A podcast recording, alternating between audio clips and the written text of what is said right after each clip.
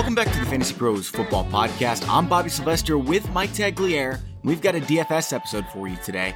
Tags ready to get dominated again this week on draft.com? I don't I don't know, Bobby. It's just, it's it's a week where I feel like I, have gotten a jump start in the week. I, have been like legitimately at my computer like all day, every day, trying to get things right and like get a grip on this slate. And I, I feel like I've done a good job with that. I, I you know, it's just it's one of those weeks where you know you just feel really, really good. Like you you know what you're doing, you know how to attack it. It's just putting all the pieces in the right order, which is what we're gonna try and figure out today. Yeah, it wasn't really domination anyway. I mean, you had the uh, the injury and everything, so I got a little bit lucky. We are gonna do another head to head contest in a really unique competition that draft.com offers. You guys have not seen this before, and it's really cool. But first, we're joined by guest Doug Norrie of DFSR.com to chat about this week's FanDuel and DraftKings slate. Hey, Doug. Hey, guys. How's it going? I'm Excited to talk some football. So, what we've been doing lately, for those of you uh, who haven't been tuning in, we switched it up. So now we're going cash games first and then GPP contests later. Those are the big prize tournaments. So, you know, only 20% win in those contests. But the one that gets the very top prize, man, they they turn like seven bucks into four hundred thousand. So it's going to be a lot of fun. But we're going to start with cash games, and uh, cash games. You just want someone who's reliable, someone who's consistent in a good matchup. You know they're not going to flop. I've made uh, plenty of bad decisions there before, but you know if you're smart about this, I think you can. Uh, you know you've got a 50% chance to double up and if you're smart that moves to what 60 65% that's the idea is like you know when if, if you if those of you listening out there and i've gotten messages on twitter so i do want to address this for a quick second maybe we should have done it earlier in the year but when we talk about cash game plays that's what we're referring to the head-to-head contests the 50-50s the double ups this is this is meant to be a major portion of your dfs play. If you're starting if you want to play more volume what you want to do is establish like earn your bankroll through your cash games that, that's where you want to play most of your money. So what you want to do is you want to start using those cash game earnings to to fund your tournament play and that's obviously the one where you're not going to win cash every single week in tournament play. It's just not going to happen. That's not the way it works. But cash games are meant to be finding the best value, not necessarily the best place in the board because you can't ever afford to put all those guys in there, but finding the best bang for your buck, the guys who can hit two times value, uh, two and a half times value in cash games. And what I mean by that is if there's a player that's on the board for $5,000, essentially if he hits 12 and a half points for you on DraftKings, he is, er, that's basically all you need out of a cash game lineup. So again, it's just shooting for those safe plays with the high floors and hopefully a high ceiling. So I just wanted to distinguish that a little bit because I've had a few people ask me about it. That's good. Yeah. So, Doug, you have a lot of uh, cool metrics and everything that you use. So, when you're looking for cash game plays, like what are a few of the things that go into it for you? Yeah, for sure. We want to use players that are like pretty consistent on a week to week basis. Um, and there's some easy ways to figure that out. You want to, I, I mean, some of the things are obvious, right? Football's a pretty public sport. So, a lot of these things are, you know, you want looking for good matchups for teams with high totals. Um, you know, game scripts that are going to go in their favor. And then, you know, at the end of it, just making sure that the opportunity is there and you have some consistency markers that make it so that you're not going to, you're not really trying to shoot for peaks and valleys in cash games. You're just looking for steady performance. And there's definitely some football, we can talk about some of these guys uh, later on, but there's definitely players that fit different kind of profiles on a week to week basis of what you know what you're looking to get from them. And some strike really the numbers as being safer cash games and others are, are the complete opposite. So it's just really kind of the combination of those things. And you know football's uh, football like i said is a public sport. Most people are going to understand at least those basic concepts to start. So we mentioned on last show that uh, you know we've got a few bye weeks going on but it's a bunch of crummy teams. So we have a lot of really good players going this week. Uh, we'll start at the quarterback position and talk about cash games. And you know, usually there's one or two guys who really stand out from the pack. I don't think that's necessarily the case this week. It's not that there's a bunch of bad plays and like we're in big trouble having to pick one of these guys. It's just, you know, there's four or five guys who are all in the same, you know, they're all in consideration. I can't really distinguish between them. Um, so we'll let you go first here, Doug. Who's your favorite one or two cash game plays of the week? Uh, yeah, quarterback. It's interesting. I think you're going to want to spend up a quarterback this week. That kind of goes back and forth depending on the week. There's been some weeks where it's been a fine to kind of take some cheaper value, um, especially on DraftKings where the pricing is a little a little spread. So, uh, but I don't think that's the case this week. I really like Alex Smith. Um, it's not a sexy mm, pick. It's not a sexy pick at all. Um, and he's you know not the most exciting quarterback to watch, but he has been pretty consistent this season. It's really the matchup here. So like if all things are going to be equal and you think a lot of these guys are going to be the same, and I think and I actually kind kind of do think this about this top group of guys. Smith has I mean, the Giants have been completely brutalized through the air, right? Like they have, um, they've allowed they've allowed like career games to just about everyone they played recently. Like CJ Beathard looked great against them, um, and so I think you know Smith brings in a consistency. He can run a little bit. I've been on the podcast before and talked about how much I, we value running quarterbacks more than just you know just than some pocket passers, just because the amount of points you can make up on the ground is, is pretty significant for some of these guys. Smith isn't in the top tier there, but he does run enough. So uh, and the fact that he's just coming I mean, I think on FanDuel he's like this eighth or eighth or ninth most expensive guy. It's a little not as quite as stark on DraftKings. So anyway, yeah, I think it's going to be Smith for me. I'm not hundred percent sold on it, but if I were to put a lineup in right now for the main slate, uh, he'd be the guy I'd slot in there. Me too. And I don't feel especially good about it just because he, he's not that much better than the other plays. Um, but if you look at Alex Smith, he has at least 15 fantasy points in every single ad in the season. No other quarterback has done that all year. Alex Smith is the consistent one. He's picking up yards uh, from running, and I know you like those high uh, high floor players that run at the quarterback position. Like you said, he's number nine on FanDuel in terms of price and our consensus projection has him at number four. So uh, it just makes all the sense in the world. Tags, is your number one guy someone different? Uh, well, I definitely like Alex Smith. He's my favorite quarterback play of the week. Um, I mean, I, in terms of cash plays, just because you're saving a couple bucks from going from uh, Tom Brady down to him, him and Brady, and this is you hit it on the head, Doug. Is that this is a week to spend up a quarterback? There's so much money to be saved. Like honestly, I could make a DraftKings lineup with a thousand dollars to spare this week and feel decent about it. And, and it hasn't been that way. Uh, so you know, when you're talking about the quarterbacks, the I mean, you don't have to go down to Blake Bortles uh, at 5200 against the Browns because like that's that's like something that you never feel comfortable doing, right? The Browns are a team that there's only been one game this year they haven't allowed multiple touchdowns, so it's not hard for Blake Bortles to hit value at 5200. But I just feel like going up 1500 bucks to get Alex Smith against a Giants defense that honestly you have to go all the way back to week three to the last time that they did not allow a top uh, 10 quarterback and that is ridiculous. They've allowed 16 passing touchdowns, uh, 16 passing touchdowns in their last six games, uh, multiple 300 yard games. I think there's been four of them, and it, it's just there's nothing not to like about this. Andy Reid teams coming off the bye week uh, during his coaching tenure are 16 and two, so they're always well prepared. Uh, there's nothing about this Giants team that you like. You know, Kareem Hunt, as much as people want to like him, and I, it's not that I don't like Kareem Hunt. I think that he's a solid play this week as well. Uh, but he has struggled recently. So I, I don't think that we're expecting a, a, an Ezekiel Elliott type 150 yard, two touchdown game out of him. I think you can reasonably expect 100 yards and a touchdown, but that leaves plenty of points to be scored against the Giants. And Alex Smith at 6,700 is just, he's such a safe play. Yeah, it's a, it's a great price for Alex Smith and Blake Bortles. You mentioned him; he's my close number two in cash games on on DraftKings just because he's so cheap.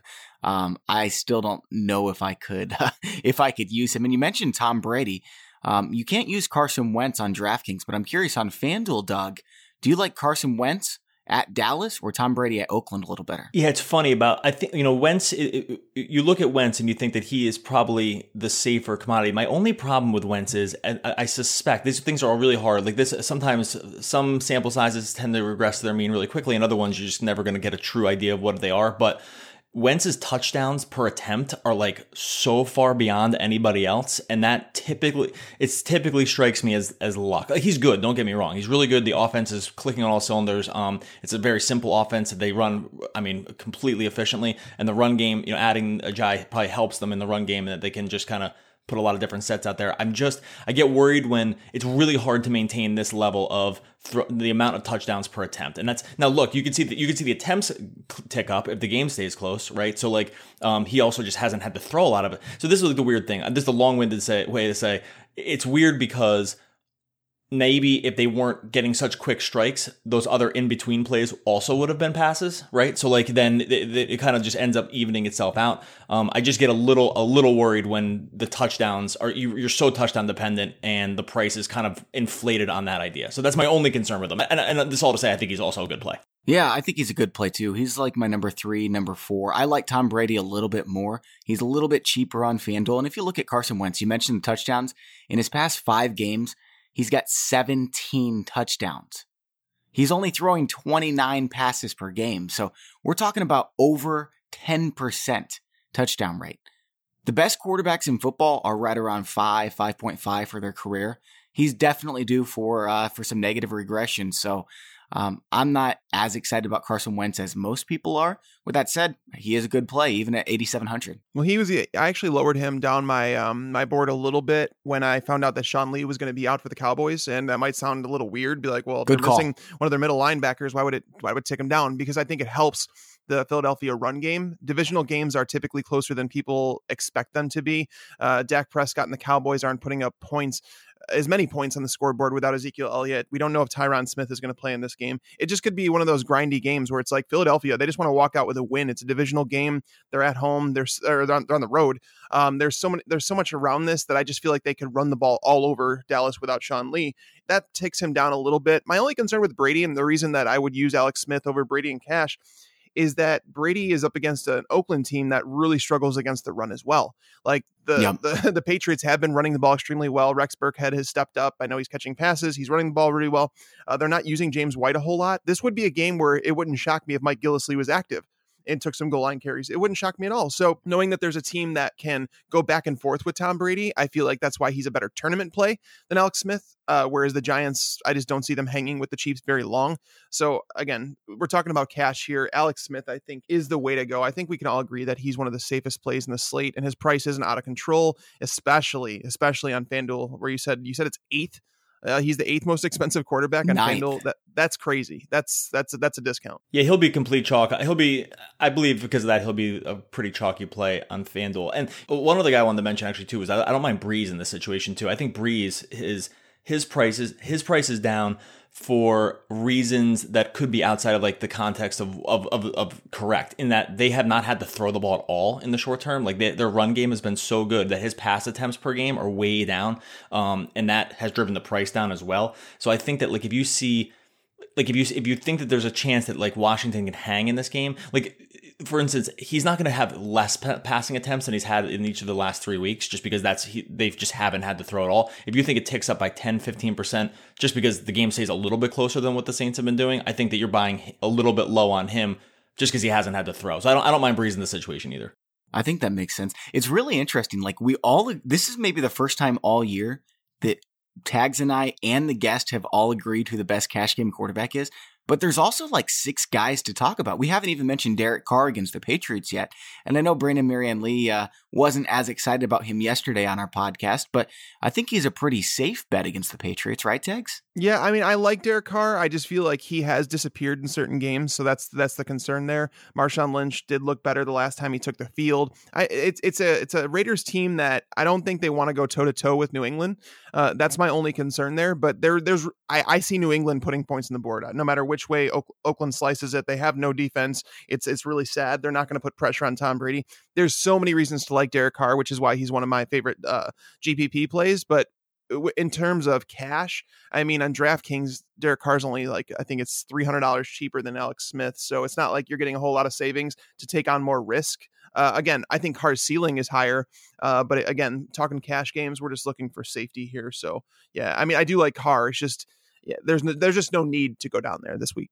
Yeah, I mean, he's quite a bit behind Alex Smith, but I think he is worth mentioning uh, in case like that's the price point that you have money left for or whatever. Okay, and before we get into running backs, Tags and I are going to step away and do our draft.com contest. It's another head to head competition between Tags and I. Tags, if I'm not mistaken, I think it's three against three on the year. We each have three wins. So this is the rubber match the rubber match and, it, and, it's and it's fitting because this one is like the most odd one yet uh, i had not known about this competition that we're about to do but uh, bobby did let me know that it's it's possible so i was like well i'm down to do anything so let's do it. yeah. it so we uh we've been doing you know the normal one quarterback two running backs two wide receivers or tight ends they actually have something different on draft that I did a few weeks ago, and I just loved it. So I wanted to share it with y'all. You draft five quarterbacks. That's it. You only draft quarterbacks. So Tags and I are going to go head to head, and I have the first pick here. And, and I just think this one's too obvious. I've got to go with Tom Brady here. Is that who you would have picked, Tags? Yep.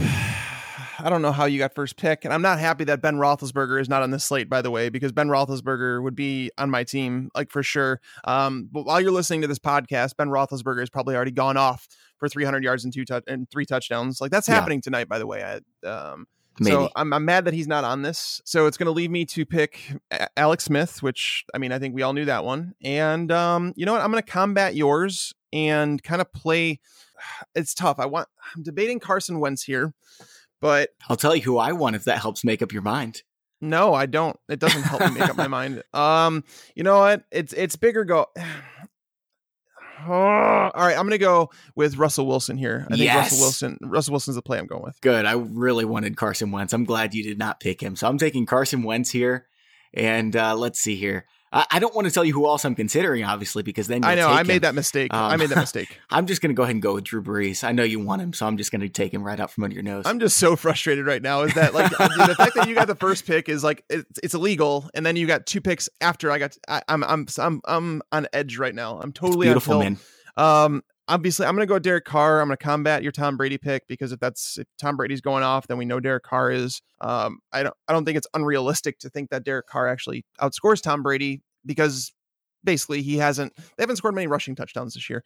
But then I am going to go with I'm going with Dak. I'm, I'm going to take the chance that Dak has Tyron Smith back because he needs his left tackle. Like that needs to happen. Um, I really wanted Kirk Cousins, so I'm just glad you didn't take him. I'll take Kirk Cousins. I wanted Dak as my second pick, but I'm fine with Matthew Stafford at Chicago. So I've got my five quarterbacks, and I love my team. You know what stinks is that I don't. E- I'm glad you picked Matthew Stafford. I think he's a bust this week, but um, I'm mad. I'm still mad about this because Cousins is actually somebody I would have picked here. But my issue is that two of my top 10 quarterbacks, two of my top nine quarterbacks this week are not on the slate. And that's uh, Ben Roethlisberger and Marcus Mariota. And I would have had both of them because yeah, I'm much higher on would them. because I would not have picked them. yeah, I'm higher on them than the consensus. And that's the part that stinks. So, um, who's your final pick? Or are you just going to give up now since it's already, you're I feel like I should give up now, but I'm not going to. I am going to go with Matt Ryan. All right. So now draft is going to tell us our projected scores. Oh, this is close. All right, Tags, why don't, don't you know. share the projected scores? I don't know how it's close, though. Honestly, I, your team is so much better. Um, it's 91.3 to 91.1. Yep, that's right. So my team's Tom Brady at Oakland, well, at Mexico City against Oakland, Carson Wentz against Dallas, Drew Brees against Washington, Kirk Cousins against New Orleans, Matthew Stafford against Chicago. Tags, who's your team? Uh, Alex Smith at the Giants, Russell Wilson versus Atlanta, Derek Carr versus New England, uh, Dak Prescott versus Philly, and then Matt Ryan at Seattle. Yuck. Yuck. You guys can I, tell us who you think won on Twitter at Bobby Fantasy Pro and at Mike Tagliere NFL. Uh, I tags. I don't think you're going to be getting any tweets about this. I'm I'm sad. I'm, I'm officially I'm officially sad. I don't know how this happened. All right, and guys, if you guys want to compete against us, if you want to come kick my butt like Bobby just did this draft, uh, all you have to do is go to our link. It is draft.com forward slash pros P R O S, and once you do sign up through that link, uh, you are automatically going to be given a free entry into a tournament. It's a three dollar tournament that you're entered into for free and you're automatically going to be entered to to follow us. So therefore, when you sign up, it follows us through that link, and then you're notified when we start a competition. So if we uh, uh, usually every single week, Bobby and myself are sending out multiple uh, draft invites to all of our followers, and whoever hops in first gets in and uh, it's it's a fun thing and some people like they'll they'll tweet at me letting me know be like oh i'm drafting against you i'm gonna kick your butt and when they do they let me know about it so uh, it's always a blast yeah, make sure to uh, to go to draft.com slash pros so you can get that promo code and compete against us. We'll look forward to competing against you. All right, now let's talk about these running backs. Guys, what kind of week is this? I mean, we've got Leonard Fournette against Cleveland. I don't want to. I don't want to play Leonard Fournette against Cleveland, especially after the turd he put up last week. Todd Gurley against Minnesota. I know a lot of people are going to say he's the top play of the week, but Minnesota's the best team against running back, right? They have been. Doug, are you? I feel like this is a really upside down week. I'll, I'll talk about my running back plays in a moment, but Doug, how are you approaching the running back position this week? We talked about paying up at quarterback. Does that mean you're going down at wide receiver? Does it mean you're going down at running back? How are you playing the running back position in cash? Yeah, you got it exactly right. We argued. We have a football podcast as well, and my uh, James, who we do the podcast together, we argued about this The more. I'm going to play Kareem Hunt, and I know that it's not going to be very popular. Games? Yes, um, Um, I just think that so there's reasons to really like him, reasons to obviously dislike him. So the reasons you like, he got shot out of a cannon basically to start the season, and we could. I think most people generally agreed that it looked good, but it also looked a little funky because it was breaking off long runs that just were, simply weren't sustainable, right? So um, that, but the volume was there. The the volume sort of not didn't disappear. The the the rushing attempts fell off a little bit over the last four games before the bye. Some of that, two of those games were definitely game script games where they fell down early. And now he was still on the field. His snaps didn't change because he's still. If you look at his numbers, his pass game, his pass game attempts, excuse me, his pass game targets, they've stayed pretty consistent since the beginning of the season. It was just the rushes that dropped off. And like I said, two of those games, the one against Dallas, and I can't remember what the other one was, were straight up script issues, right? Like Dallas was grinding the ball out, they couldn't get the ball back, and they just ran out of plays, and they just were coming from behind the whole game.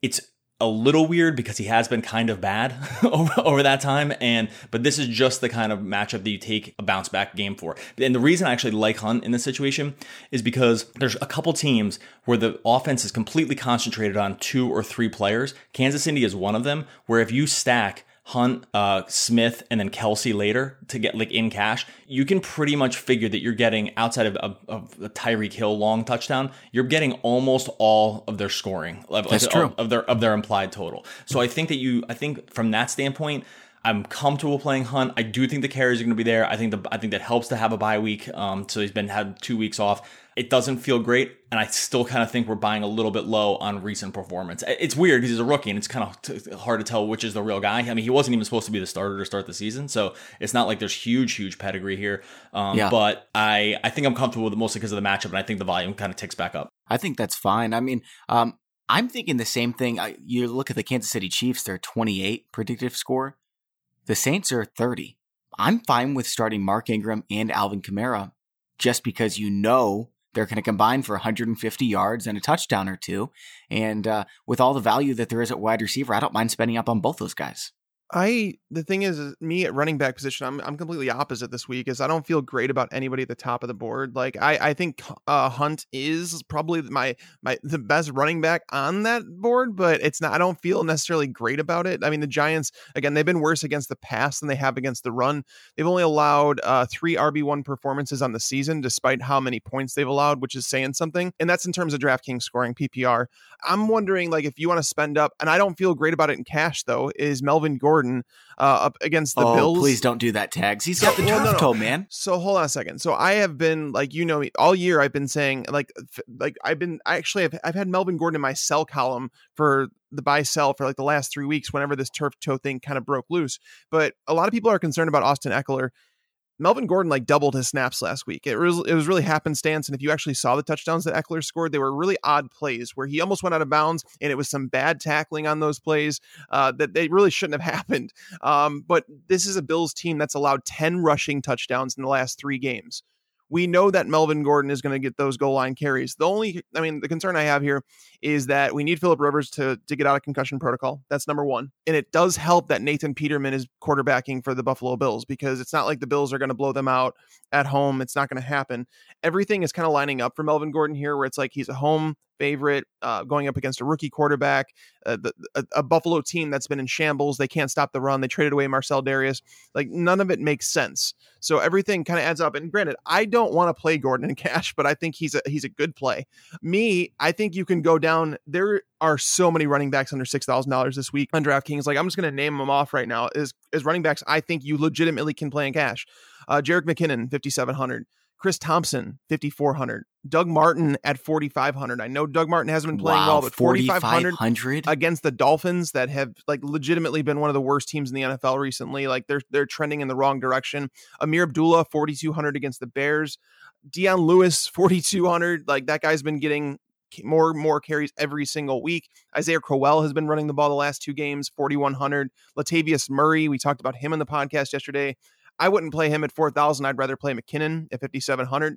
Uh, but I, I think, and then you obviously get down the board a little bit more. Perine at 3,800. I'm not a huge fan of, but Burkhead at 36. I, I don't know how Rex Burkhead is $3,600 on DraftKings. Like he's the same price as Kerwynn Williams and Zach Zenner.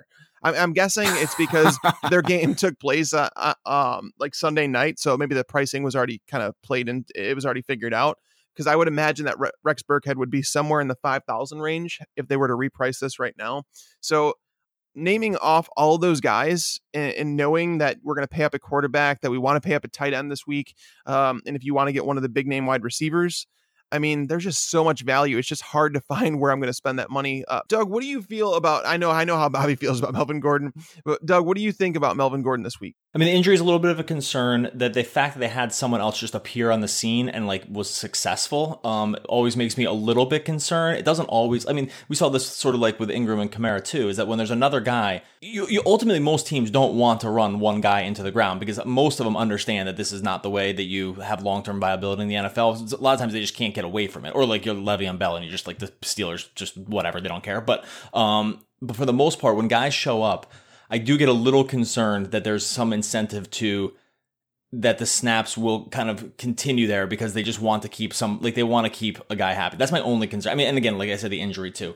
Um, I want to caveat my Kareem Hunt thing by saying if this was a full week of games, or like even like Le'Veon Bell was available, or like Tevin Coleman from the Monday night game was available, like there's a lot, there's other things. There are players I like a lot more. It just ends up being like you said you have to spend the money somewhere. There just aren't a lot of expensive guys to spend on. And when that's the problem, you yeah. you eventually just have to take the floor somewhere. The guy, the running backs you mentioned there, I think Chris Thompson is going to be a very popular player in DraftKings this week. He'll, he'll pro- one of the highest owned running backs, I would suspect, um, now that Kelley's out. So I think that he fits right. He fits that mold completely where even if like he wasn't listed the starter, which you know they they start Perine, I think that's probably in name only. There's this is a script that completely fits Thompson more more than Perine. There's no way. There's almost no scenario where Washington just like gets up two touchdowns and are just running downhill trying to run the clock out. I don't think that's going to happen at all. And if uh, uh, that's the only situation where Thompson loses snaps, I think that he even if like again if he wasn't listed the starter, I think he's probably probably one of the highest on DraftKings running backs on the slate. Yep, that's that's basically how I feel about Thompson. Like when I was going through it, it's just like everything lines up perfectly for him. The Saints have allowed the sixth most receiving yards to running backs on the year. Um, again, the game script just it really pans out. And I think that to be fair, I mean, going back to Kareem Hunt, I would rather pl- probably play Kareem Hunt than Mark Ingram. And I think Mark Ingram is going to be considered chalk this week with all the money that people are saving.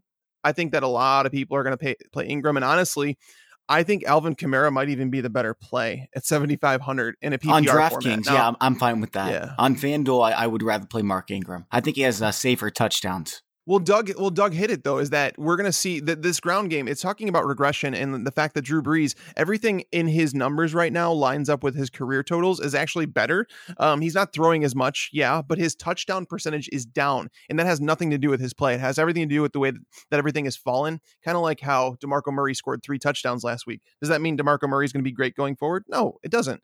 Um, so so there's de- there's definitely positive touchdown regression coming for Drew Brees, and knowing if if the run game does see that regression, that Alvin Kamara can get it done in multiple ways. He can get it done through the air as well because he's the only one that scored a receiving touchdown out of that backfield. So I do think that you could actually stack Drew Brees with Alvin Kamara in tournaments. And honestly, in, I mean, I don't think I'd play Brees in cash. I, I, don't think we're at that point right now. But in a tournament, uh, you could actually stack Brees, Kamara, and maybe like Michael Thomas and have like you know, I don't think many people own that stack right now because so many people are down on Drew Brees and Michael Thomas. Yeah, that makes sense to me. You guys mentioned Chris Thompson. A lot of people are going to be on him on DraftKings. Have you seen what he's been doing lately? It is not the definition of safe. I mean, I know he's going to get a few more carries this week, but Chris Thompson has kind of been a dud the last three weeks. He leads the team in targets, or he's second. He's either first or second. Big Crowder might be ahead of him now after last week. Um, it's mostly just that they he he gets his most snaps in these kind of game scripts. So that is where I, I agree with you that the stats don't look great. But the thing is now, I mean, P, oh, I mean, Perine stinks, right? Well, so does Rob Kelley. Like I don't understand why they just why they're clearly not incentivized to try to run Thompson a ton between the tackles but they just can't run at all. They're just one of these teams that just has to pass. And I think when that's the case, you're going to see his snaps trend up enough where now that they've completely removed one loser from the backfield, thankfully, and now they're going to, and, and again, Perine's, he stinks too. So I think you're just going to see outward snaps on him unlike some of the other guys you mentioned, you know, a lot of the other guys you mentioned, uh, tags were were complete timeshare, right? Like McKinnon, uh, like the McKinnon Murray thing, right? Like you're just you're sort of guessing there. Even the Kamara Ingram thing is a timeshare that you're kind of guessing on. Um, I don't think we're doing as much guesswork on Thompson. And I'm understanding that I'm trying to get most of my value on with him through the air, and that is, I agree with you, that is a little weird to do at running back. Yeah, and thinking about like Josh Doctson, who's been seeing more targets in the passing game, he's going to obviously see Marshon Lattimore in this game. And honestly, Thompson, it all comes down to the the slate you're playing on, right? Like PPR, Chris Thompson's obviously worth a lot more. Looking at his his game log, he's in six of nine games he has scored at least the 12 and a half points you're looking for in a cash game. He's actually reached 15 points uh, in six of nine games this year. So that's what you're looking for. And, and on top of on top of the fact that he's been doing it 66% of the time, 67, whatever, we have an ideal game script. We have an ideal opponent for this to match up against. Again, Samaje Perine, they've kind of moved on. like they, I don't think that they really wanted to play Samaje Perine. Rob Kelley, I don't even think was 100% when they put him back in the lineup. So I think you're looking at like 10 to 12 carries for Chris Thompson, but you should also see anywhere from six to nine targets. And when you're talking about 5,400, you're looking to get, you know, 12 and a half, 13 PPR points, and then he hits value. Anything on top of that is, you know, icing on the cake. You know, I think we have to talk about Jamal Williams too, right? I mean, we don't know no, if Ty Montgomery's no. going to play. If Ty Montgomery doesn't play, Jamaal Williams is getting 20 touches, man. I wouldn't even play him then, not against Baltimore with Brandon Williams back. Brandon Williams, since he's come back, they've been allowing like nada on the ground. They're back to the Baltimore defense that we all remember, and they've they're coming off their bye week. So you're not t- you're not taking twenty touches for dirt cheap. I mean, I would rather play Isaiah Crowell or or Dion Lewis. Okay, yeah, and Dion Lewis is a very good price. Yeah, forty two hundred. Like Ameer Abdullah is going to get those touches. Doug Martin might. I mean, like that's that's debatable. On FanDuel though, where Dion Lewis it doesn't matter as much that he's getting all these receptions and everything. I'm fine with playing Jamaal Williams there. Well, he doesn't catch the ball at all. Dion Lewis hasn't been used in the passing game. He's been like their goal line back, which is really weird. It's really weird that yeah, Lewis is. is not like I. Th- I think he has like one catch in like the last three games. It's like ridiculous how much they're not using him, but he's getting uh, at least 14 carries every game. He's getting the goal line snaps, which are really really important, especially against Oakland, who just can't seem to stop anything. But again, I just Jamaal Williams. He hasn't shown us any reason to trust him. This offense isn't going to have very many scoring opportunities. Like Brett Hundley's not very good at football. Like we've watched this this Packers team, they've scored 17 or fewer points in three of the four games that he's played. So we can't even depend on goal line carries. So if Jamaal Williams, even if he gets 20 touches, I think that they're going to involve Randall Cobb in the backfield. I think he would get five to eight carries back there. I think they would involve Ripkowski. Like there's so many things here where even if Williams got 20 touches, I'm not confident he would end up with more than six fantasy. Uh, also, too, I think we want to prioritize um, just teams that are just projected to score points. if you look down, down in Vegas implied totals this week, right. there's only four teams that have implied totals of 25 or higher. This is why a lot of like, our discussion is actually concentrated on just a couple teams because really just about any system any projection system that anyone models really uh, off any metrics is going to just pull out a lot of these same guys because these are just the only teams that are supposed to score points. The Chiefs, the Saints, I mean to some degree the Chargers, the Patriots, and there's one more team I'm forgetting. But the like all the other teams are like 20 points or less, and that's a really really tough nut to crack for anybody, even even when the prices are low, because you're just not Vegas isn't projecting them to do anything in these games. So it's just very very very low scoring week, and I think that's why you just see a lot of the really just throughout the industry, you just see a lot of the talk concentrating on just a few teams because they're the only ones that are going to score. Right. And I mean Jamaal Williams to be fair though, Bobby too, he's not like really like dirt cheap. Like they have him priced at 4900 on DraftKings, which is in like he's a $100 cheaper than Lamar Miller, like uh a $1000 cheaper than Adrian Peterson. Like he's not he's not he's not like three thousand dollars where it's like we're talking about minimum and we need him to score eight points. Like at that price, we need him to score a touchdown and rack up seventy yards. I just don't see that happening. Yeah, it's, it's definitely not safe. That's a really good point. Yeah, it's not safe, especially yeah. with Brandon Williams back. Uh, running back is mm-hmm. a disaster this week. Doug, Doug, is there anyone else you want to talk about for cash games at running back? Now we pretty much covered it. I mean, like those are the guys that we wrote up in our article. Was the was, oh, I mean, I mentioned there's a, there's a bounce back chance for Fournette, although the Cle- I think the Cleveland defense um, against the run is a little bit fluky. Like if you look at the teams they've played, it's not they're just, the teams just aren't very good. So there's a strength of schedule issue there. I think where you know I, I get they like they rank second against D, in DVOA against the rush.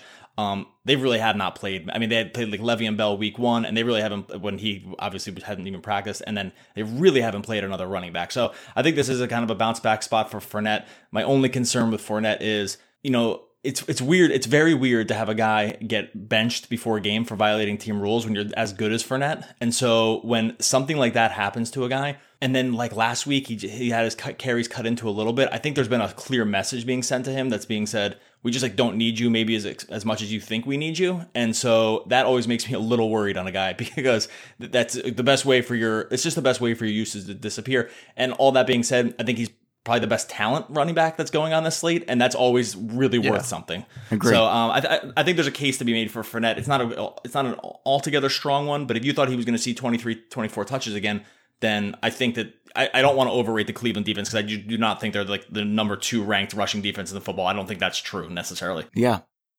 I think it has more to do with his ankle. I think if his ankle was not sprained, I don't I don't know if they would have suspended him that game. Like I know they've got Tom Coughlin there and everything, and like they're tough guys, but I don't think you suspend Leonard Fournette if his ankle's not hurt. Yeah, I mean, I, it was a really weird thing, and I know they're trying to send a message and all that stuff, but it was it was just a really weird situation. But talking about this week, I actually dig it, Doug. Like thinking about it, like like Leonard Fournette is someone I kind of got to. I'm like, yeah, the matchup against Cleveland isn't as great as people some people think, but the casual fan thinks that, right? A lot of sharps know that the Browns defense has been really good against the run. But you mentioned you made a really good point about the level of competition that they've played. They have done really good. I'm not going to take anything away from them, but they did lose Jamie Collins this last week, and he's out for the season. He's, he's one of their beast. he's the linebacker they traded for last year from the Patriots, so they obviously valued him uh, very well. And if you look over the last couple weeks, I mean, Jerick McKinnon and Ameer Abdullah both were able to post solid numbers. They both scored a rushing touchdown. So I think that Fournette might be like a solid contrarian play because I think other I think people would rather go down to Ingram and Hunt uh, and maybe Melvin Gordon and Kamara rather than play Fournette. So you're probably going to get him. I don't know. What do you say, eight to ten percent? I don't, I don't even know if he'll games, be that yeah, high. yeah, probably right around five percent, man. I don't want to go contrarian at running back. I'd rather it's such a disaster. I would just rather play the uh, the surefire guys. But he's locked into carries. Like you know, he's going to get twenty carries. Like that's, Do we? that's He happening. didn't get He's it last played- week? He, he well he well he got seventeen. Yeah, yeah. his snaps actually. his snaps. Hold on. His snaps last week were not cut as bad as people think they were. If you look at his yearly totals, it wasn't far off what he usually does. It's just the way it kind of worked out that the game flow in the second half, and it just seemed like they cut him, but they didn't really. Uh, this is a game where DeShone Kizer's not going to be able to get anything done against Jacksonville. Leonard Fournette. This is like this is the ground and pound game. I think they return back to it, and I- I mean. I don't know if you need to go there in cash, but again, we need to. Doug said it. You have to spend your money somewhere, and Fournette, he might have the safest. And there's a correlation play between players. between uh, Fournette and the Jacksonville D. Also, like you can get running back and, and running Yes. back and that guy's defense. Um, is a there's a there's something of a, a strong correlation. I don't remember the exact number, but there's something of a strong correlation between those two things. And we and the Jags D is I'm sure is one we're going to talk about too. So I think pairing them together, i there's some safety in it. Well, and only as safe as, as as compared to the rest of the week, which feels decidedly unsafe. What's the over under on how many points Kizer and the Browns score? Like negative six? it's a complete joke that they're a team. I, like they are. Yeah, I mean, you don't see. This is a year we've seen really low. It really speaks to how bad some of these teams are. Really low implied totals. You really don't see 13 and 14 implied totals for NFL teams just because they're NFL teams and they're supposed to be able to do something even against good even against good defenses. This is multiple Yeah. times this year we've seen it. We've seen it with the Giants. We've seen it a couple times with the Browns. These teams are so so otherworldly bad that yeah, I mean, you say negative. It, it really feels like you're closer to that than the 14 uh, at a luck boxing it, but it's really it, it is it really speaks to just that there's there's not as much. There are some really bottom of the barrel teams, and Browns are one of them. Yeah. All right, guys, let's move on over to wide receiver. And again, this is just ugly. We've got Antonio Brown going on Thursday night for $9,000. Besides that, I mean, we can't use him, right? So we've got Michael Thomas against Oh, Josh Norman. So mad about that. We've got Doug Baldwin on Monday night. Can't use him either. So we've got one player above $8,000 at wide receiver. AJ Green against Denver. Julio Jones against Seattle. DeAndre Hopkins. I'm sorry, Julio Jones is on Monday night. DeAndre Hopkins against Patrick Peterson. Another complete wasteland. Well, actually, I don't. I, I'm going to call into question one thing. I actually don't think Thomas is going to get Josh Norman shadow. Sh- Josh Norman doesn't shadow cover. He doesn't shadow cover anybody. No, he doesn't shadow at He all. only lines up on the left side of the field, and Thomas actually lines up more on the opposite side. So I actually think Thomas is a great in a great spot here because Bashaud Breeland is about as bad as it gets on the other side. Like teams just completely beast on on that side of the field, and that is and that is where. Thomas, he they- move him around a lot. I'm looking at some Pro Football Focus numbers. I'm not completely quoting this myself, but um, you know, he he lines up more on the left side, uh, but also lines up in the slot and the right. And because they move him around so much, my guess is they move him almost the entire game away from Norman. So I actually think that Thomas is like the pretty clear cash game play um, among those wide receivers Okay. because I just don't think he's going to grab. He's just not. They're they're not going to. They're not going to purposely line him up against Norman when they already move him around so much. Good point. Really good point. Yeah, correct. Uh, Josh Norman has played one snap away from le- uh, from away from left cornerback this year, so yeah, I'm definitely not worried about that. But um, Evans is my cash game play. Like I, I don't see a scenario where Mike Evans doesn't go off against the Dolphins. And I say that because, you know, if you watch the Dolphins on Monday Night Football, you understand why I'm saying this. Xavier Howard looked lost. Uh, you know, Tankersley, the, the rookie cornerback, I, like I, I don't really put too much on him. He's been he's been thrown into a situation where it's not ideal. But the, the reason that you have to like Mike Evans a lot is because, you know, when you look at the defense as a whole, they got TJ McDonald back last week from suspension. And it just so happens that first week they get him back. It's it's a guy that's new with the team. He came from the Rams this offseason. He was suspended uh, for the first so many weeks and first week back. Obviously, there was some miscommunication in that game. Devin Funchess was clearly the only wide receiver that they had to worry about, and they couldn't handle that. Um, Devin Funchess scoring two touchdowns against a team is not saying something very good. And I, am not saying that Funchess is bad. I, am the one who touted him before the season, but um, he's not a number one receiver. Like he's not the guy that's going to carry your team to the Super Bowl. Like that's he's not Mike Evans. Um, and on top of that, they don't only have to worry about Mike Evans, they have to worry about DeSean Jackson. So they can't just say, we're going to focus and we're going to shade a safety his way. It's just not that simple. There's a reason that guys like Mike Evans produce week in, week out. Ryan Fitzpatrick had a really, really bad game, his first one back. It's because he didn't have a possession receiver. You know, Chris Godwin was a rookie. Adam Humphries hasn't done much in the slot. Cameron Brate, he doesn't target t- tar- tight ends very much. And DeSean Jackson is not meant to be targeted 10 times per game. I don't see a scenario where Mike Evans does not see at least 12 targets in this game. Uh, I think he's going to go for 100 yards and a touchdown, if not two. Um, it's just like this is like a nut spot for Mike Evans, and if he doesn't go off here, he's never going to. Uh, it's basically like the DVOA in terms of uh, Football Outsiders. They have a DVOA metric where they're set, they're calling the Dolphins the worst defense in football, um, and it's been trending that way as the season's gone on. They just don't have the talent to hang there. So I do like Michael Thomas as a tournament play. I think, but in cash, I would rather go up five hundred dollars to Evans, uh, just because I believe Ryan Fitzpatrick. And that's the thing. I do want to address this too. Ryan Fitzpatrick last year, right? He wasn't good. We know that. We also have seen Brandon Marshall and Eric Decker this year. Are those guys good this year? Were they good this year? I should say. Uh, Brandon Marshall answer would be no. Eric Decker hasn't done anything uh, in Tennessee, playing the slot there. Seeing I think 44 targets on the year. So he's seen plenty of opportunity. So are we really going to put all of it on Ryan Fitzpatrick last year with the options he was throwing to? Back in 2015, Brandon Marshall looked like Brandon Marshall. Eric Decker was scoring touchdowns every week. Everybody was celebrating. So knowing that they Mike didn't Evans, have a running game either. Yeah, and no, well, that the Bucks don't either. um, so so knowing that Mike Evans is, we know he's a premier talent in the league. We know he's an athletic freak. We know that you could just toss the ball up in one-on-one situations, and he's going to win them the majority of the time. We saw AJ Green come back from his his boxing match. Now we're seeing Mike Evans come back. Um, I'm saying Mike Evans behind Antonio Brown. Mike Evans is the number one wide receiver this week. That's fair. I mean, with all the money we're saving at running back, we could probably afford to play both these guys. I mean, there's tons of value down at wide receiver. We can go down and get one of those guys to pair with uh, with Evans and Thomas. I definitely debated it. Definitely debated it. I mean, I've been burned by Michael Thomas a little bit recently because he hasn't scored, but I'm not I'm not one to hang on to grudges. I know Michael Thomas is he's so good. He's so consistent in terms of what he offers you and the floor he gives you in fantasy leagues, and obviously DFS. Uh, but we haven't even seen the ceiling. He's a top 12 wide receiver right now, and we have not even seen his ceiling. Yeah, there, there's six other players here in the mid range that I like quite a bit. Golden Tate at Chicago. He's been on fire lately. Uh, Michael Crabtree against New England. I already talked about uh, Carr there. I think they're going to rack up the points trying to keep up with New England. Alshon Jeffery at Dallas. I know you can't play him on DraftKings. Larry Fitzgerald at Houston. Uh, you've got Sterling Shepard again, face Kansas City. Mm-hmm. And then I love DeVante Parker against the Bucks this week. He's definitely going to be in my cash game lineups just because Jay Cutler is throwing the ball better. Finally, I think he's got a grip on this uh, on this offense now on the playbook. And DeVante Parker's been playing really well every single game. I love the Parker call. I, I I'm, I'm all over DeVante Parker this week. Uh, the the cornerbacks he's going to match up with are Brent Grimes and Vernon Hargreaves, and they are five nine and five ten. DeVante Parker high points the ball extremely well and he should take advantage of that. Jay Cutler knows, I'm sure he knows the Bucks cornerbacks. He actually didn't play very well against the Bucks the last time he was supposed to uh, when he was with the Bears but this defense has kind of taken a turn for the worse. Um, so I, I, do dig the the Landry call. I'd, I'd worry about Golden Tate a little bit. Something you should watch with the Bears is you should find out whether or not Bryce Callahan is playing because Callahan missed last week. Uh, he's been the Bears slot cornerback this year. He's done extremely well. Even going back to last year, he played really well.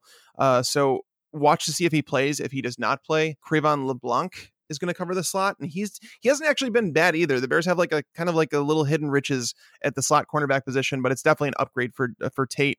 But you're paying for him. That's my concern. Is that I think you could go yeah. down. I think you go down if you're playing DraftKings. I think you can go down to Jarvis Landry at 6400 and play him instead. I love Landry. I was going to jump in on that on the back end of the Parker thing because Landry, if you talk about consistency from wide receiver, he's by far the most consistent wide receiver on a week to week basis. Um, his coefficient of variation is l- lower than anybody else, and it's actually really not even particularly close. Now, his big issue is that he doesn't do anything once he catches the ball. Like, well, that, I take that back. He has he has actually caught touchdowns this year. They've actually tar- this year they've yeah. targeted him in the red zone. Now, what hasn't happened though, he has no he has no receptions of more than twenty yards. I don't think. And I was I was really looking at this. Uh, that that twenty is maybe a little bit wrong, but it's somewhere in that range. Um, it, it, basically, he has no long catches. Let's just call it a long catch, right? Um, he and I really looked at this uh, for the last couple years, and I, I, I feel like it's sort of fluky, right? The best way, or one of the best ways to have a long catch, is to just keep catching the ball. I mean, the, the, that's your it's your high, your highest correlation with being able to you know be able to run with the ball far is to have the ball to begin with.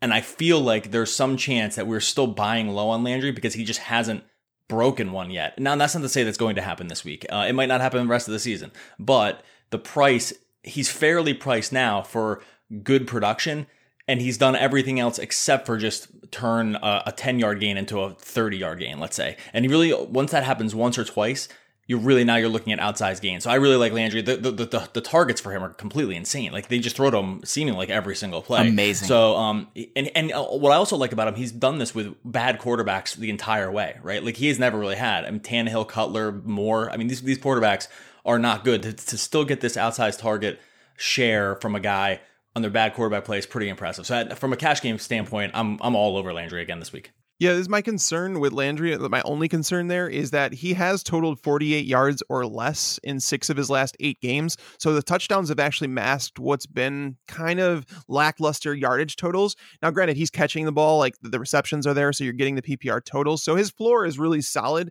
That's why I do like him in cash. But another thing to watch is that uh, Robert McClain is, is, the slot cornerback for the Bucks. He might miss this week. Um, he's been allowing 77% catch rate out of the slot anyway, so it's not like it's a bad matchup. But if he misses, they're going to move Vernon Hargreaves into the slot, which would be a huge upgrade. Vernon Hargreaves is the only cornerback in the league who allowed more than a thousand yards in his coverage last year. His sophomore year hasn't been any better. Like they they would bench him if they had other talent on the roster. They just don't.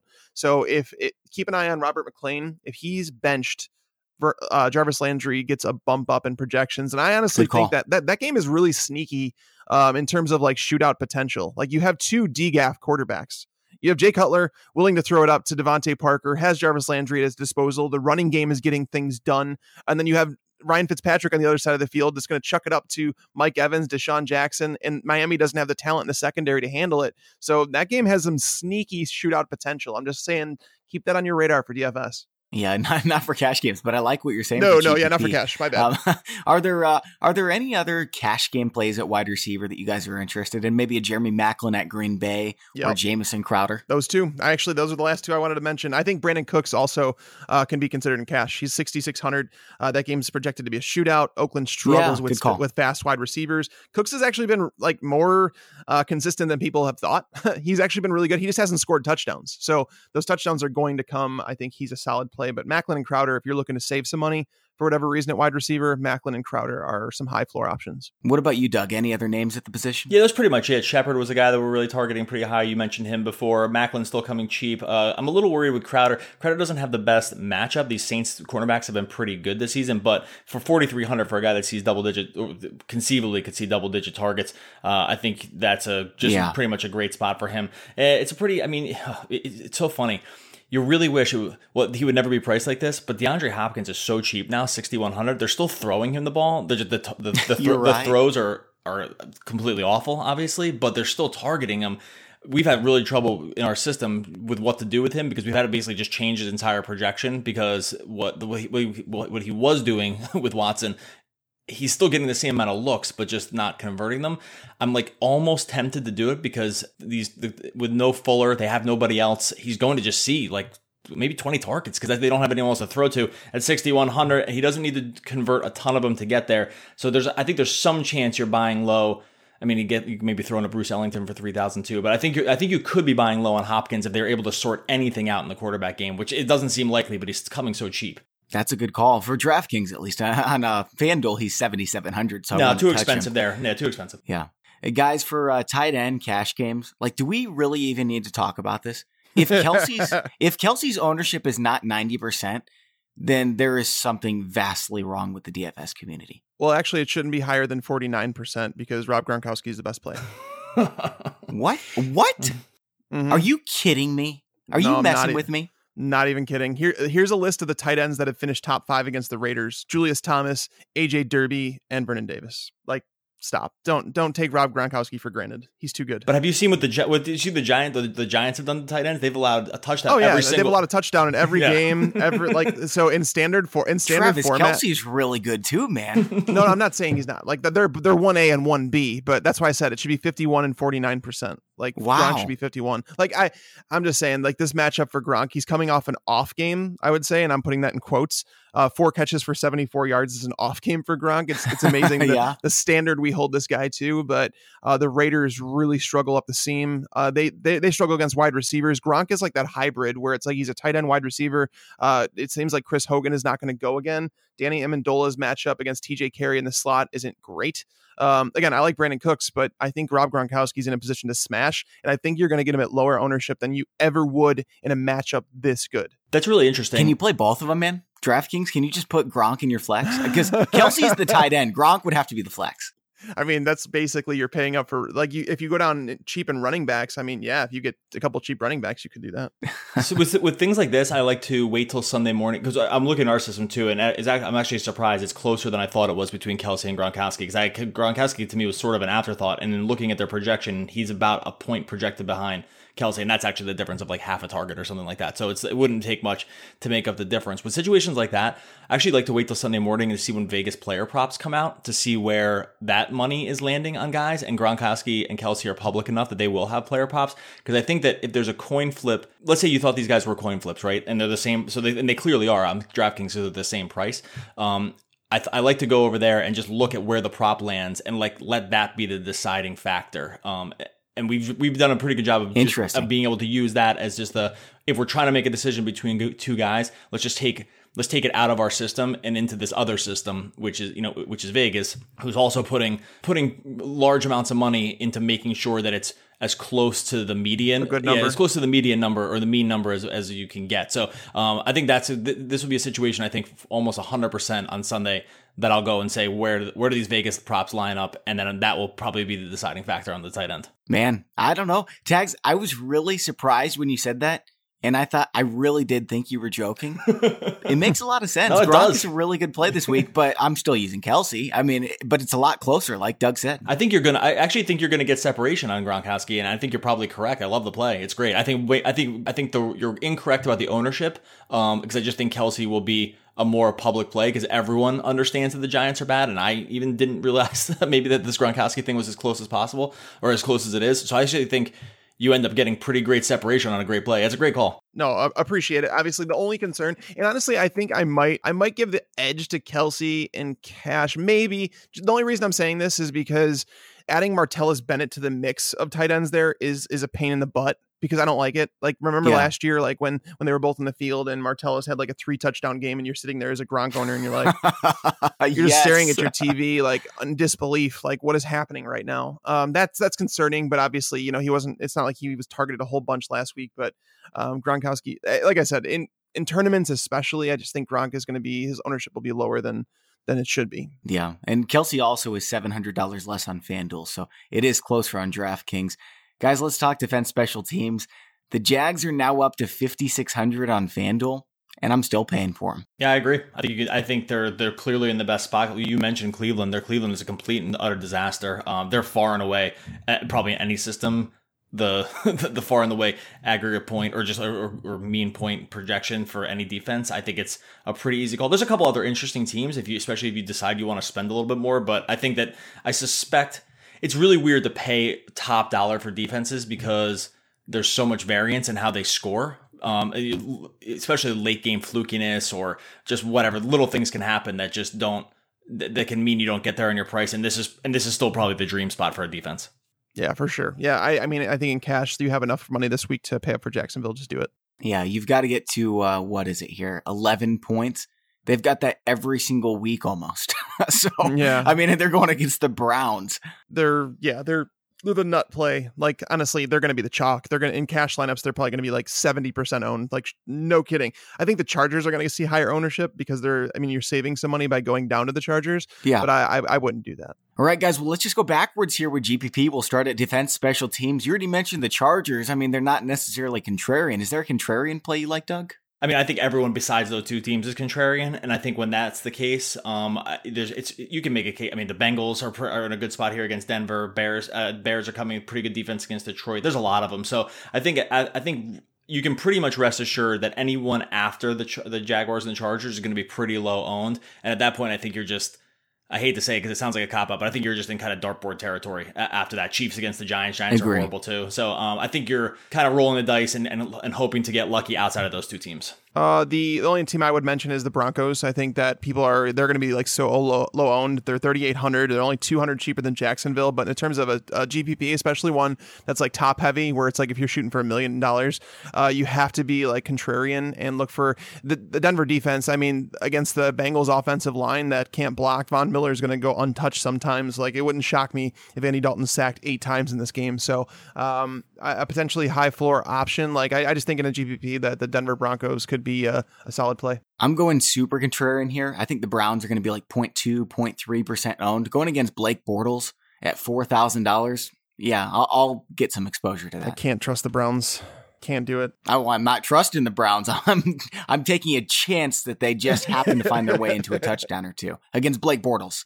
All right, guys, GPP at tight end position. Who stands out to you guys? I think considering that Kelce and well, Kelce's going to be the clear high owned guy, and then you know you made a pretty compelling case for Gronk. I think you can make a pretty good case for Ertz, and I don't think anyone's really going to play him. Um, I, he looks like he has a good safety matchup here uh, against Dallas, and he's been a really highly targeted guy um, among the best tight ends in all of football, and really going pretty much untalked about so far this week, mostly because these other like Kelce's in such a great spot, and then you maybe have, possibly have Vernon Davis if Jordan Reed is out. So I think between those two guys, you eat up most of the ownership at tight end, and then you have a guy like Ertz who's fantastic, right, in, in a good spot, and really nobody talking down him. So I don't actually mind paying up for what I think might be a pretty contrarian play in Ertz. Yeah, that's a good call on FanDuel. You can't use him on say, what I was going to say is like that's the exact argument that I use for Evan Engram. Evan Engram this week, uh, six thousand. He's priced high, so it's not like he's very cheap. But um, the way he's been producing, uh, he's going to be under owned Yeah. just because of Gronk and Kelce. Like that's basically the reason that Evan Engram is a decent tournament play. The other two I have down here,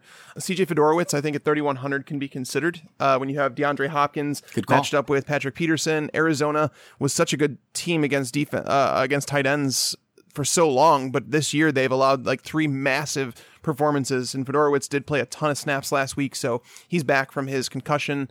Uh, I think he's good. But and Cameron Brate is like. I know that he screwed he, he screwed a lot Yes. of people last week, but the matchup against Miami is really really good.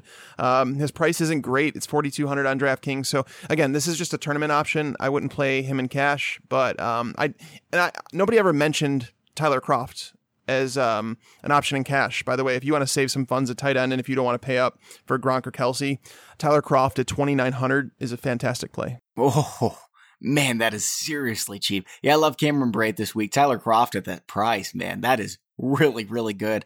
I also kind of like Marcedes Lewis. I mean, I don't like him, but Yeah. for GPP, he's fine against Cleveland, right? I mean, you can see a scenario where he catches two touchdowns. Well, yeah, with Allen Hurns out, I mean, I know, I know that you're high on Keelan Cole, but um, at the same time, Marcedes Lewis has gotten a few more targets over the last couple weeks, and with with Hurns out, with Dede Westbrook not necessarily knowing the playbook, his first NFL game, if he does play, like there's a lot of question marks there. Um, Jason McCourty came back for the Browns last week; he's going to cover Marquise Lee, so there's a lot of things. There's a lot of reasons that Marquise Lee could have a decent game, so I, or that Marcedes Lewis could have a decent game. So I'm not opposed to that at all. Okay, guys, let's go wide receiver, and I'm going first because I can't hold it in any longer. Keelan Cole had 166 air yards last week, even though he didn't start the game. He had he had eight targets. Um, you know, Allen Hurns got hurt, but he got hurt Late, re- right, really yeah. late in the game. Blake Bortles is throwing the ball to Keelan Cole a lot. It's going to happen even more this week. He's got big play upside. He's got some serious athleticism. I'm all over him in GPP. I'm not opposed to it. The only the only concern I have is that they're going to put him in the slot. It sounds like that they're going to have him replace Hurns in the slot. And Briean Boddy-Calhoun has been actually a really good slot cornerback this year. I think that the, that Westbrook, if he had been playing more games, he'd be a fantastic sleeper. But Marcedes Lewis, I'm on that call. I, I think I think Cole is fine. Um, I just don't I don't think the matchup is as great as we want it to be. Um, I I think if you're going down that range, like that's I mean, if you're looking for like those really really cheap plays, I think it I think it's solid. Yeah. My two other guys, Demarcus Robinson against the Giants. I think he could have a big week any week. Serious potential. And the other guy I want to talk about is Amari Cooper. I mean, I already talked about Michael Crabtree, and I think he's the safer play, but we've seen Amari Cooper just go absolutely nuts, and uh, it could happen against the Patriots this week. No, for sure. And that's this is really interesting, right? Like, Bill Belichick, we know that he takes away number one wide receivers. Like he attempts to. Um, his cornerbacks are not really helping him. That matters as much. Like you saw last week against Denver, you saw Emmanuel Sanders and Demaryius Thomas both put up very productive weeks. It's because um, Stephon Gilmore hasn't been the, the cornerback that they I think they hoped that they would get in in terms of signing him in the free agency. And Malcolm Butler hasn't really shown shutdown capabilities. Like he was burned over and over by Emmanuel Sanders last week. So Amari Cooper, I think that they're they might. I mean, I think they're going to stick either Malcolm Butler or Stephon Gilmore on there. I just don't think that there's a cornerback in the NFL who can hang with Amari Cooper's size, speed, route running capability. His stop and his stop and go ability is just rid- ridiculous. His hands obviously are questionable, well, but in a game that nice we're, way to put it. in a game that we're projecting to be this high, in a game that we're projecting to be this high scoring, it's just this is a matchup where honestly, I think that Cooper and Crabtree can both be considered like wide receiver one options. So it's six thousand for Amari Cooper, knowing the the the ceiling that he presents, I think it's a fantastic play. You know, I was looking at combine numbers the other day because I'm thinking I'm probably going to have to do this. And I was looking at Danny Woodhead's numbers because I'm going to try to compete against him when I do this combine. And I just want to see what Amari Cooper did. His broad jump was almost 11 feet. That is so stupid. Well, it makes up for the fact that he has two bricks at the end of his arms. Like he, he, like he um, you calling his hands questionable is like is like a compliment for him. No, I like. I was gonna say I was gonna put Cooper and Crabtree in that. In that, I mean, Cooper's the very definition. He and T. Y. Hilton have this class of themselves that is just the very definition of tournament play because their performances are so lumpy that it just it's it's actually kind of off the charts. Like Cooper's standard deviation is just is actually it's like it's the craziest number. I don't have it right in front of me, but his coefficient variation was over one. Most good good players is somewhere like in the 0.4 range. So he's like two and a half x more volatile than a good play. Um, but that's why he's priced six thousand and not nine thousand. Like if he could catch the ball, he'd be a nine thousand dollar wide receiver. He'd be in the Antonio Brown, like Julio Jones kind of group of guys. He just can't seem to catch it. So from a tournament perspective,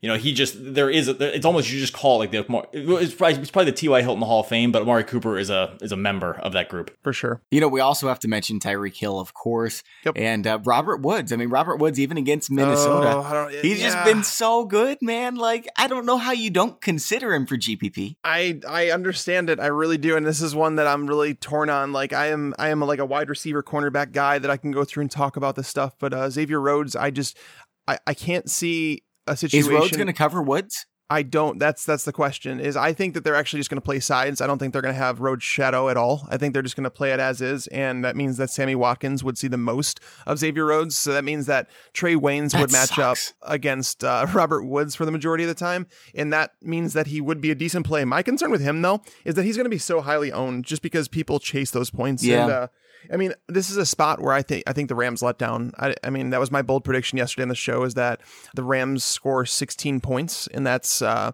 just one touchdown and three field goals. So, I mean, Robert Woods, I don't think he's like the worst play because I don't think that Xavier Rhodes is going to shadow him. But at the same time, I am concerned about the offense this week. You know, I saw Scott Barrett. I think it was Scott Barrett on Pro Football Focus posted the players who have been guarded by the most top 30 wide, uh, the top 30 Corners. cornerbacks. Mm-hmm. And Robert Woods was number three on that list. I couldn't yeah. believe it. Amari Cooper was up there too. And that's what I'm saying. Teams view Amari Cooper as the best wide receiver on the Raiders. That that's, yeah. that's a real thing. But uh, Tyreek Hill, I think that that's that's definitely one of the wide receivers I was going to mention for a GPP play. Uh, the the Giants run a lot of man coverage, and yeah, you can't cover Tyreek Hill in man coverage. It just can't happen. Um, you can't cover Janoris Jenkins. Either. Yeah, Janoris Jenkins has he he was a shutdown corner and then he got suspended and then he came back and this is a Giants team that has been burned by the big play. Like you've seen it in multiple weeks. You saw Robert Woods go for multiple big plays. You saw Sammy Watkins and you saw Marquise Goodwin. Then you saw Garrett Celek and all of these were with Janoris Jenkins. And, like last week, it was with Janoris Jenkins in the picture every time. So it was like there's so much going on there. It's just uh, Tyreek Hill's a good play and Brandin Cooks again. Brandin Cooks Yeah. I think can be used in cash and tournaments. So Doug, any other uh, GPP plays? Yeah, one guy, um, top top nine most targets in the last two weeks is Davante Adams. Like sometimes when you get a new quarterback that comes in and the quarterback starts to hone in on this is my guy now. I think we have a pretty clear sample that Davante Adams is Hundley's guy. I mean, he still has Hunley throwing to him, so that's a problem, of course. But um, the, the targets are real, and he's actually been decent. The sixty-seven percent completion rate or conversion rate over that time is actually one of the highest among that group. So and and red zone looks too. So um, he's in the mid middle tier in DraftKings, which is sometimes a weird spot to pay for because their pricing again skews so much that you usually end up going very cheap and then expensive. Uh, but Adams in that fifty five hundred or so range strikes me as a nice amount of targets for you're not really breaking the bank for him. All right, let's go running backs now. Why don't you go first with us, Doug? You know, it's funny. I, the I, I've been wrong every single week on the Baltimore running backs, and I feel like there is a case to be made for one of these two guys, and they just can't, can't seem to. they're, they're still coming very cheap, and they. I, I just don't know. I just wish I knew exactly what the plan was going in each week. I mean, look, everyone wants to know that, but Alex Collins does see carries. The weather's supposed to be a little bit bad there. Uh, it's supposed to be cold, so it could affect the passing game a little bit. Um, I want to be able to.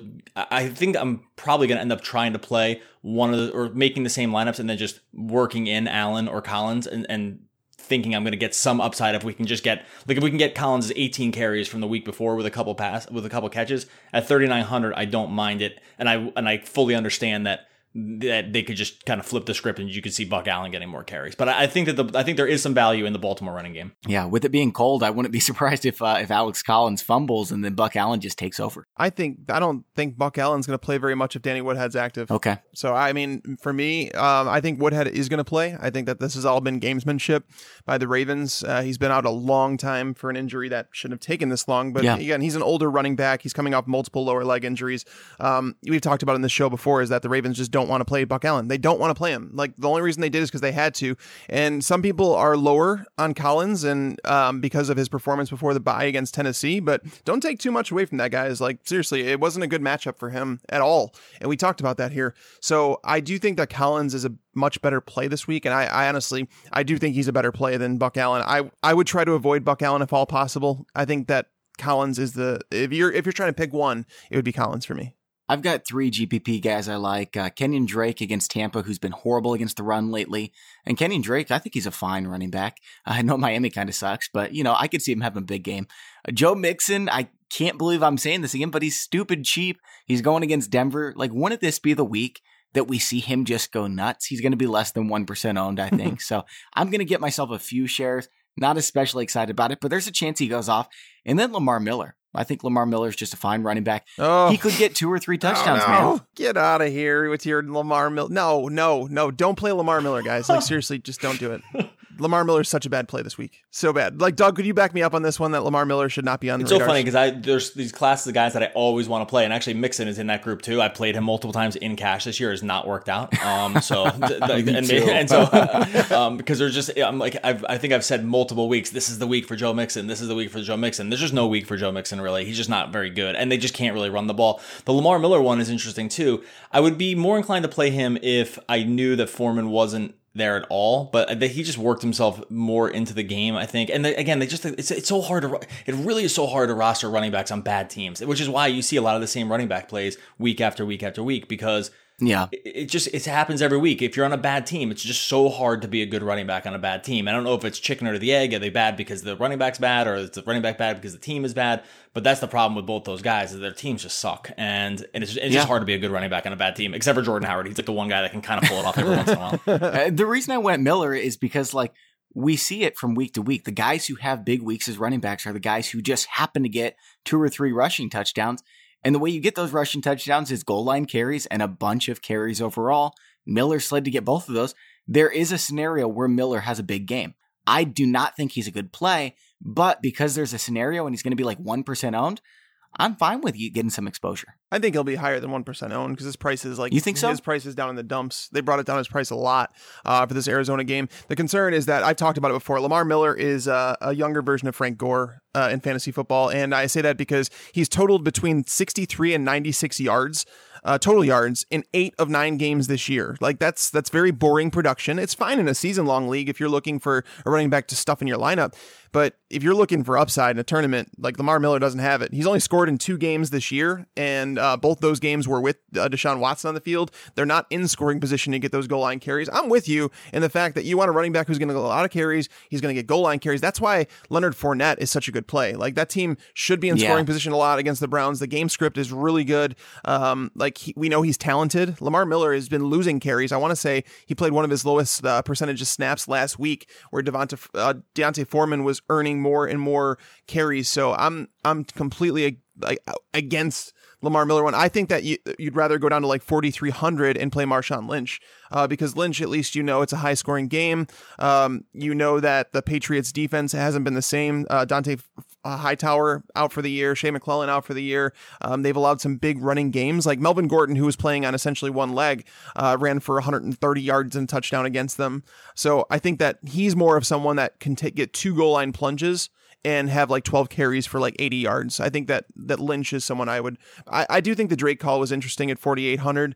And then Jordan Howard, nobody's mentioned him at 6,200. I think he should be in play. Uh, the game will be play in Chicago against Detroit, who's been really struggling without Haloti on the defensive line. So the Bears know they need to get back to the run and Howard's the type of guy that that's the type of guy who can score two two, two touchdowns. Yeah, I love Howard. They and they've shown that they will use him no matter when whether they're winning or losing. And so that's there's there's aren't many running backs that in the league that are like that, right? Like it's it's usually you have your your your catch up back and you have your you know run downhill back. He's kind of both backs. I know and Car, you know Cohen's been used less. He, they have been the, the quarterback play is so bad there that they're just fine just running the ball and hoping that they can kind of keep the game close. So he's actually that's why I meant before about it. He's like the one running back on a bad team that I'd be willing to consider in that even like even butting up at the close to cash game range because of how they use them. Yeah. Yeah. And of course, all the guys we've already mentioned for cash games, you can use those guys in GPP as well. Let's close out with quarterback here. Uh, there are two plays that I like here uh, for, for GPP, at least. I don't like them, but for GPP, I could see them having big games. It's Jay Cutler, and again, Eli Manning against Kansas City. Well, they're cheap. I'm, I'm trying to think of another, another superlative to, to come up with. Uh, I mean, look, whenever you're going this this level or kind of this price tier on a quarterback, you're just hoping that they're playing catch up for the for the end of the game and getting garbage time touchdowns. Manning is a king of garbage time touchdown, so um, I think from that standpoint, he has upside and you just have to understand that you're rostering Jay Cutler and Eli Manning and kind of feeling and yeah. kind of feeling okay with it because it's really hard Cutler's to come out with 40 passes a week lately. Yeah, there's still Jay Cutler passes. Actually, I take that back. He's not as bad. He, he, he there is accuracy there, and he actually is getting some. He's getting enough usage in the red zone where they are throwing the ball when they're down and close when they get there. That I, I probably would prefer Cutler. I definitely would prefer Cutler over Manning. Okay, Tags. Who's your guy? Yeah, I'd prefer Cutler over Manning too. Um, Drew Brees is a fantastic tournament play. Um, you know, obviously we talked about this and the fact that I we, I still believe in Brees, but Washington has allowed at least 23 fantasy points in four of the last six games. Uh, and that has included Case Keenum, Russell Wilson, Carson Wentz, Alex Smith. So it's all different types of quarterbacks. The only ones who didn't were Brian Hoyer, who was benched for CJ Beathard in that game, and then it was Dak, and then Dak Prescott didn't, but that was the game that Zeke was going off for 150 yards and two touchdowns. Um, in division game. And that's the thing. It's not to say that it, right, and that's not to say that Mark Ingram and Alvin Kamara can't go off again and score, you know, three touchdowns, rushing touchdowns. Not to say that can't happen, but I think that there's a realistic possibility that Drew Brees throws for 350 yards and three touchdowns in this game, and he's going to have lower ownership. And he's 6,800, so he's he's more expensive than Alex Smith, and like that's just that's why people will play Alex Smith and they'll play Tom Brady, and why Brees will be lower owned. I think he's a fantastic tournament play. I also think Derek Carr at 6,400 is good, and um, the last one, I mean, Ryan Fitzpatrick against the Dolphins. I mean, Cam Newton, yeah, guys. Cam Newton is not a good quarterback. Like, I'm sorry, he's not very good passing the football. I know he looked good um, on Monday night, but if you've watched him the entire season like I have, you would see that he has not been a very good quarterback. I love how people use his shoulder injury when he's playing bad, and they say, "Oh, it must be the shoulder," and then he has a good game, and it's like, "Oh, he's getting over his shoulder injury." It's like, where are we? He had the Detroit game where he looked really good back in like week four, and he looked like crap for the next few weeks. It's who Cam Newton is, but against this Miami defense, a lot of a lot of players can look really good. Um, and getting again getting Mike Evans back it, it's really going to help. DeSean Jackson is out there as the number two option, which he should be. Uh, Cameron Brate has a really good matchup, so Fitzpatrick, I think, as um, a last ditch tournament op- option isn't isn't the worst. You know who would be really good this week is Tyrod Taylor. Uh, I don't even want to talk about it. we can't use him though, man. All right, Doug, why don't you close us out here? Uh, who do you like at quarterback for GPP? Yeah, I mean, uh, I, I, don't mind Cousins here. He's the he's mm-hmm. the highest yeah. implied total underdog um, if that makes sense, right? So he's the so he's the underdog that is implied for the most points this week, and uh, if, if you don't count the Dallas uh, the Dallas Eagles game because that's on the Monday night, but or excuse me Sunday night, I, Cousins has has big games in them. They can't run the ball. It, it stands the reason they're going to be behind. And of all the quarterbacks that are in underdog spots, I mean, you could probably it's between him and uh, and between him and Carr as who the only ones with like real legitimate talent are. And so when I'm looking for a team that's going to be playing catch up that has weapons and we have big games out of him. I don't mind Cousins in the spot. He's not cheap, but he's not he doesn't break the bank for you either. And I think he is going to be a spot where he if, I mean, would it be shock you to have him throw 45 times this game? Like it wouldn't it wouldn't totally, totally shock me. They're not going to be able to run the ball at all. So I think Cousins has a lot of upside. He did last week 45 pass attempts against Minnesota for 28 fantasy points. You see he sneaks into the touchdown. He sneaks into the end zone with uh, rushing touchdowns too. He's got 26, 28, 24, 28 fantasy points in four games this year he's got some big game upside, man. Yeah, for sure. And that's that's a really good one. I think you could do a game stack with that too. You could do Cousins, Thompson, um, and then stack on the other side. You could play like Michael Thomas or you could play yeah. Alvin Kamara. Like, yeah, there's so many people like in that game that you like. Yeah, definitely. I like it. All right, Doug. Well, that's all for today's show. We really appreciate you coming on. Yeah, thanks, guys. Uh, talk to you guys again soon. Doug, it's our pleasure. And I just want to say thank you to everyone who's been sending in reviews on iTunes. We do read all those. We read all our emails at mailbag at fantasypros.com and all your tweets. If we don't respond to them, I'm sorry. We just get so many tweets that uh, we can't get to them all, but uh, we get to as many as we possibly can. Thank you also to the sponsor of today's show, draft.com slash pros. And we'll talk to you all next week. For Mike Tagliere, I'm Bobby Sylvester. Thanks for listening and enjoy your football. I just wanted you to watch me dissolve.